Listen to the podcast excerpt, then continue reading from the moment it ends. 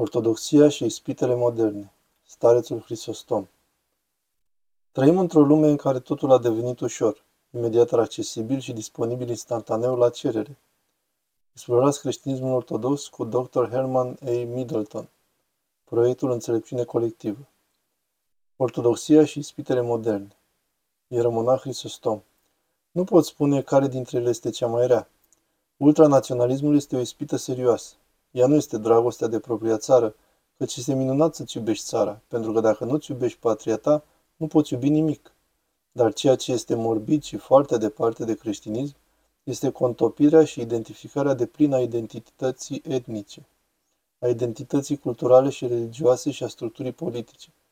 Astfel, credința devine o componentă a propriei identități etnice și culturale. Ea devine chiar un instrument, deoarece se așteaptă ca ea să servească aceste identități.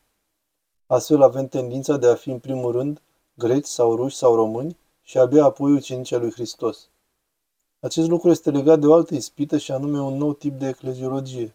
Și această nouă ecleziologie ridicată pe așa numita teologie a personalității. Există o întreagă construcție teoretică care nu este ușor de înțeles și fără bază în teologia patristică. Direct vorbind, ea detașează persoana de natura sa, persoana umană de natura umană și persoana divină de natura divină și spune că persoana este ontologic precedentă naturii și de asemenea e că este însăși cauza propriei naturi. De exemplu, Dumnezeu nu este Dumnezeu pentru că este Dumnezeu prin natura sa, ci pentru că persoana Tatălui vrea să fie Dumnezeu și persoana Tatălui dorește în mod liber să-L nască pe Fiul. Astfel, persoana devine baza a tot. Aplicat la ecleziologie, aceasta înseamnă că biserica este construită pe o persoană, nu doar pe o persoană divină, ci și pe o persoană umană, care devine în mod necesar principiul unificator.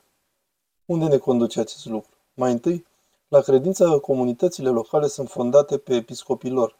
Și bănesc că acesta e motivul pentru care unii episcopi se comportă ca niște monarhi absoluți. Și în al doilea rând, noua teorie, noua înțelegere a primatului. Știm că primatul de onoare în Biserica Ortodoxă este un fapt istoric, și o tradiție respectată, dată mai întâi Romei și apoi noi Rome, capitalelor succesive ale Imperiului.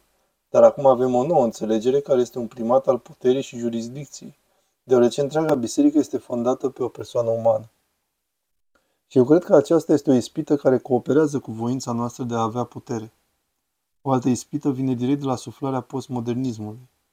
Postmodernismul disprețuiește tradiția și cred că, influențat de acest spirit postmodern, unii teologi ortodoxi și chiar și unii episcopi pun la periferie învățăturile Sfinților Părinți ai Bisericii. Ei cred că acei părinți aparțin epocii și societății lor și că acești teologi moderni știu mai bine și pot să abordeze mai bine problemele societății noastre contemporane.